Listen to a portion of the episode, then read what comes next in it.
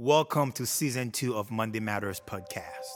It's a spiritual segment brought to you by Spirit of Praise Ministry. If you're listening today, that means you've enjoyed this podcast thus far.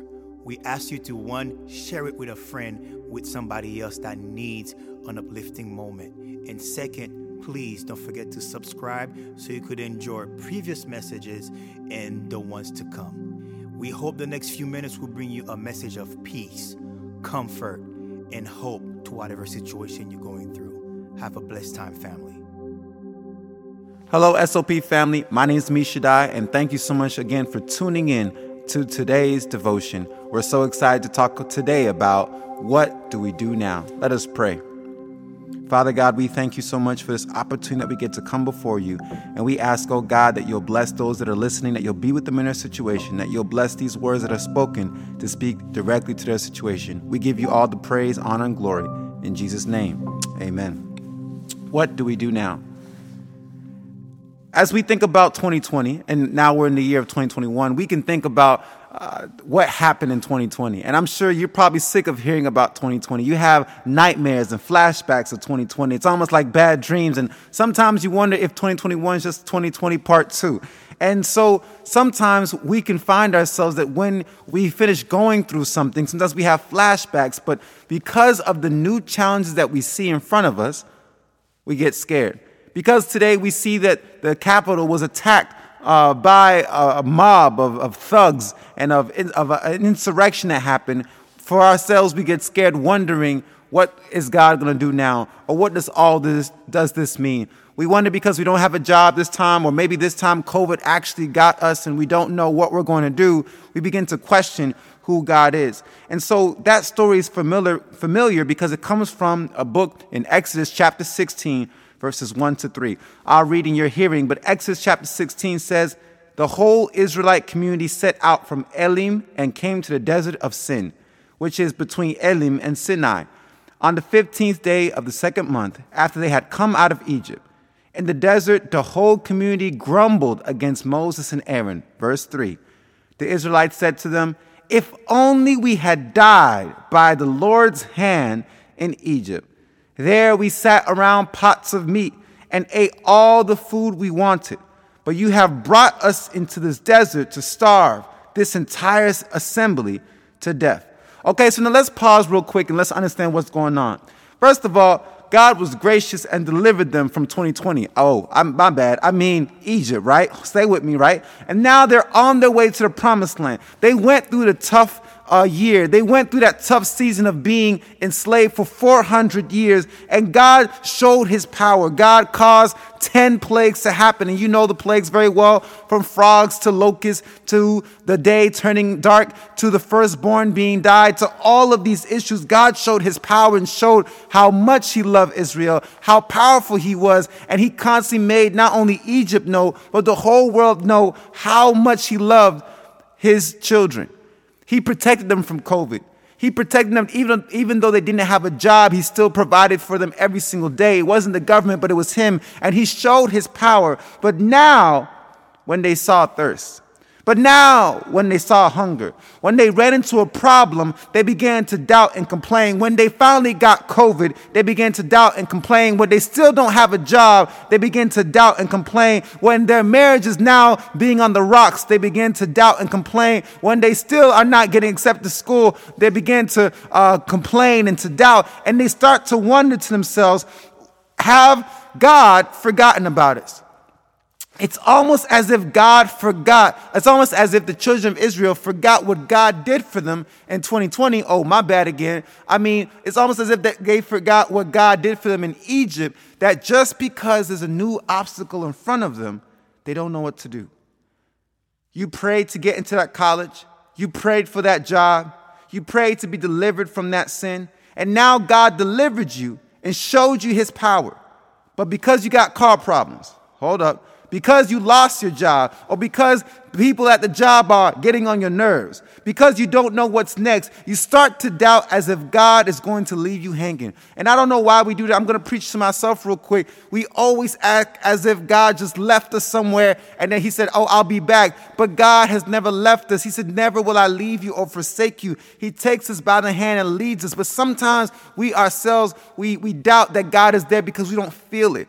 And I also want to let you know that sometimes we have to learn not to lean upon our feelings, but we need to lean upon what we know. Amen. Don't lean on what you feel. Don't lean upon what you sense, because your senses can be uh, can be misconstrued. Your senses can deceive you. You can feel happy sometimes, but sometimes really not. You can feel something, but that's not really what's going on. We have to lean upon what we know. And what the children of Israel forgot was that if God got them through Egypt, He can get them through the Red Sea. If God got them through Egypt, He can provide food for them even in the middle of a desert. If God got them through slavery, He can be able to help them no matter what their situation. If God could do it for them, He can do it for you. And the message is finished for you. It's clearly that if God got you through 2020, if you're alive right now and you're listening to this podcast, that means that God still has a plan for you, that He still has a purpose just for you. And you need to stop doubting, acting as if God forgotten about you. You need to start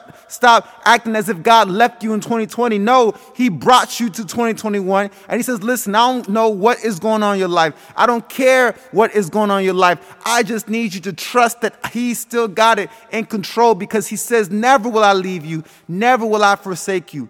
It's time that we stop acting as if God's just some fairy godparent or just some, you know, wish maker or genie if he's really your best friend, if he's really your father, if he's really that person that's there for your life, you have to know that he'll never leave you. He won't leave you high and dry. He ain't gonna two time you. He says, I'm gonna be there every single step of the way. I know I was there with you when you decided to get married, but now I'm gonna be there in the marriage. And I know it's gonna be tough. Some days you're gonna consider divorce. I know I got you, but I'm gonna be right there. I was there with you and you didn't have a job. Now you have that job. And now the coworkers get on your nerves. Now the manager won't leave you alone and you don't know what you're going to do. But don't worry. I'm, I didn't just bring you there just to leave you. I'm right there with you. I'll take care of you. I'll heal you. I'll talk to you. I'll give you wisdom. But I need you to not doubt me. You see, ladies and gentlemen, we need to stop doubting God because we see our problems. Finally, I want to also say, what did they learn from Egypt? Sometimes it's good for us to pause and say to ourselves, well, what did I learn from 2020? And I hope and I pray that you've had some time to just reflect and think about, well, what happened in 2020? And what did you learn? Whether it was in your own life, whether it was in your family's life, whether it was in the lives of those around you, whether it was in the world, we all have to take time to breathe and to think and to reflect. What did God want me to see? Because sometimes, unfortunately, because we miss the lessons that God wants us to see, we're doomed to repeat it. God's like, mm, she still don't know how to depend on me. She's still trying to depend on FAFSA. She's still trying to depend on all these other dudes paying for her lunch. She's still trying to depend on whoever else for that, for that emotional support. She's still trying to, or he's still trying to find or be loved or to be validated by all these things. So let me allow him to keep going through the same lesson. I'll change it up. I'll change the costume. I'll change the name. It'll be a new person. It'll be another opportunity, but it'll be the same lesson. And I wonder, will they finally catch it this time? It's time for us to say, hold up, before I have to repeat this over and over again, let me pause. What is God trying to tell me? What is God trying to show me? And we can learn through the Bible that God was trying to show the children of Israel that they are highly favored and loved, and that He will literally do anything even murder, just to protect them. And it's the same thing for us that God will do anything to save you. And guess what? He already did by sending Jesus Christ, his son, to die for you.